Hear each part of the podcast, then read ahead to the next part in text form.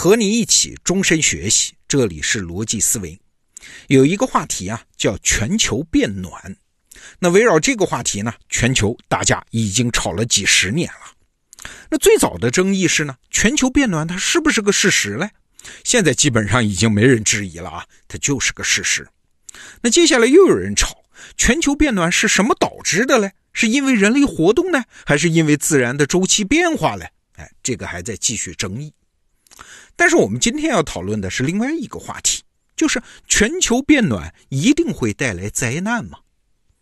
答案好像是明摆着的啊，当然是灾难，各种极端气候啊、淡水稀缺啊、物种灭绝啊等等，你随便找一份环保资料，你都看得到一大堆灾难品种啊。那其中呢，最容易想象到的，也是最迫在眉睫的灾难，那就是海平面的上升。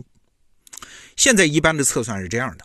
未来一二百年，因为全球变暖、南北极和冰川融化，海平面会上升一米，这不得了啊！如果上升一米，现在很多岛国都要被淹没呀。那些全球最繁华的城市，你算算看，大多数是在海边的，什么纽约、东京、伦敦、上海、香港，长此以往，这不就全完了吗？这还能不是灾难吗？不过，你想到另外一个国家，那荷兰。海平面上升对我们来说，那是未来可能发生的灾难；而对于荷兰这个国家来说，那不是什么未来，那就是现实啊！而且是已经持续了很多年的现实啊。荷兰啊，有三分之一的国土是低于海平面的，低于海平面的地方生活了全国三分之二的人口，而且创造了超过百分之七十的 GDP。其中最低的地方呢，低于海平面六点七米。你想，这不就是我们想象中的未来海平面上升之后的样子吗？可是河南有灾难吗？啊，荷兰的状况是什么样的呢？啊，荷兰的 GDP 和中国的浙江省差不多，但是你想啊，它的人口还不到浙江的三分之一嘞，你就想想荷兰的经济有多发达吧。所以啊，如果全球变暖是一个铁一般的事实，我们没法逆转啊，海平面一定会上升，甚至升的幅度要远远超过现在预测的一米。那请问会发生什么呢？我们如果通过回顾荷兰这个国家的历史，也许就可以看见未来的样子。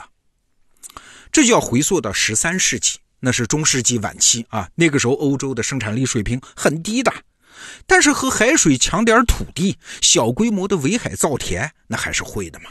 无非就是堆个土围子，围个圈然后把海水抽出去，哎，这不就有了一小片耕地吗？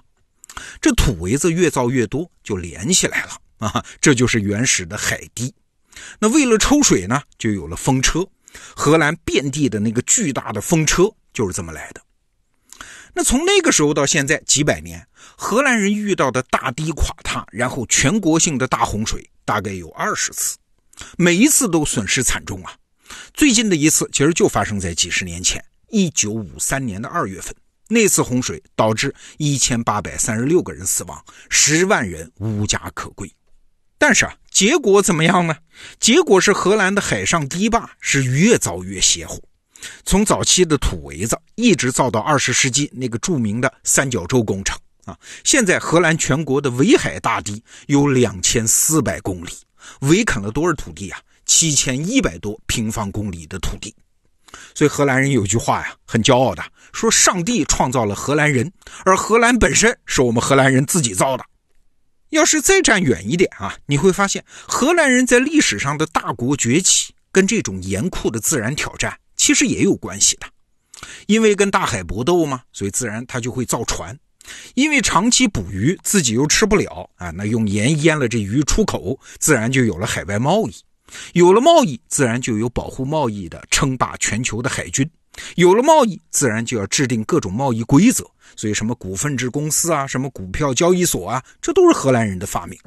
那有了这些规则，所以荷兰文化就充满了商业精神。今天欧洲人说起吃饭，咱们各自付账啊，就是 A A 制，还说 Go Dutch，就是到荷兰去。你就想荷兰文化这商业精神有多有名吧。你看，灾难它不是毁灭人呐，是让人变得更强了。说到这儿，你可能会说，这不就是说挑战越大，成就越大吗？灾难也是奋斗者的机会吗？哎，这个观点也太鸡汤了吧！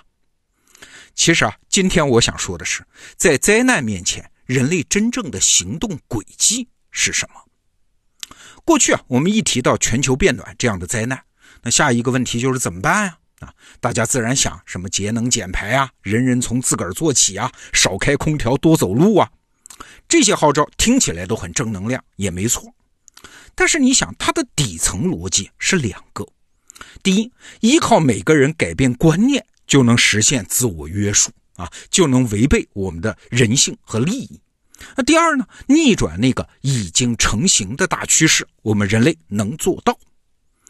但是深想一下，你会发现这两个底层逻辑可能都是有问题的。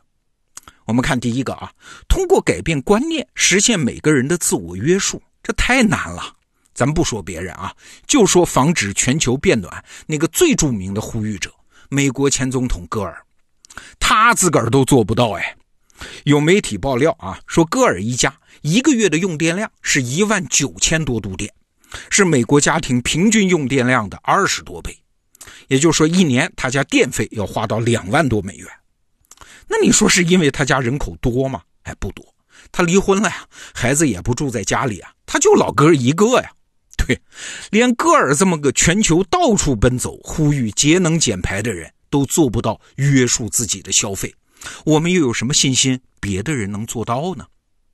好，我们再来看第二个底层逻辑啊，我们人类有可能逆转那个已经成型的自然大趋势吗？这问题啊，如果换到二百年前，就是工业革命之前，估计没人这么想。这是工业革命以来人类形成的一个思维惯性，就是我们人类有力量，我们可以改天换地呀，所以才有那句口号嘛，我们要拯救地球母亲。但只要稍微理性一点，一想就知道，地球哎，那是几十亿年的天体啊，什么阵仗没有见过，什么恶劣的情况没有经历过，它需要人类来拯救吗？哎，人类唯一要拯救的哪是地球哦，就是我们自个儿而已。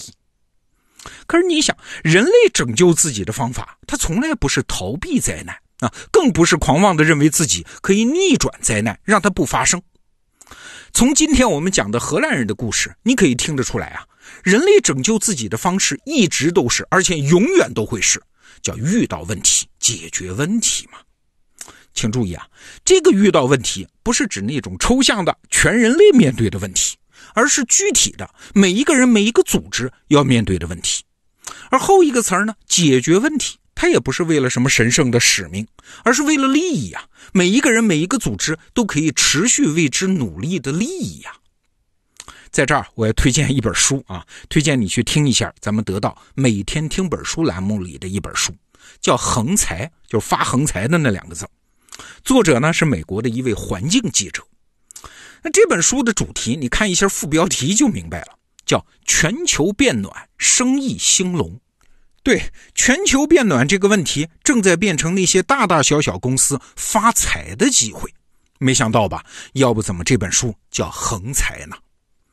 举个例子啊，比如赤道地区的人现在为了全球变暖是忧心忡忡，但是北极地区的人高兴的很嘞，摩拳擦掌嘞，因为北极的冰要是融化了。至少有两样机会就出现了啊！第一是北极地下大量的石油储藏，这就能挖出来了，就发大财了。第二，北极航道一旦开通，全世界的地缘政治格局马上就会发生剧烈变化。再比如说，全球变暖，有些本来很偏门的生意，哎，突然就有了发扬光大的机会。像以色列的海水淡化技术啊，原来只是用来解决沙漠地区的饮水问题。而现在他们想的可是要帮助阿尔卑斯山上的滑雪场人工造雪。再像我们前面讲的荷兰人的蓝海造田的筑水坝的技术啊，现在看也就是他们用，但是未来在全球变暖的格局下，那看来也是很有前景的。你看这个世界很有趣啊！面对一个全人类的迫在眉睫的危机，有的人呢是一脸神圣的大声疾呼啊，全人类你们每个人都要各自克制，希望倒转乾坤。而另外一些人呢，毫不掩饰自己的利益冲动，面对问题解决问题要发个横财。那么问题来了啊，你说如果全球变暖它真的是一场灾难，那么我前面讲的两种人，其中哪一种人才更能帮到我们呢？我相信啊，答案是后者，就是那些遇到问题解决问题、发横财的人。其实啊，从几百万年前开始，东非大草原上的森林开始退化，我们人类不得不从树上下到地上开始，灾难和我们人类文明从来都是相伴的。但是呢，话说回来，灾难这玩意儿，它从来就不导致什么确定的后果，灾难只是一次格局的洗牌，让更能解决问题的人更容易胜出而已。好，这个话题我们就聊到这儿，逻辑思维。明天见。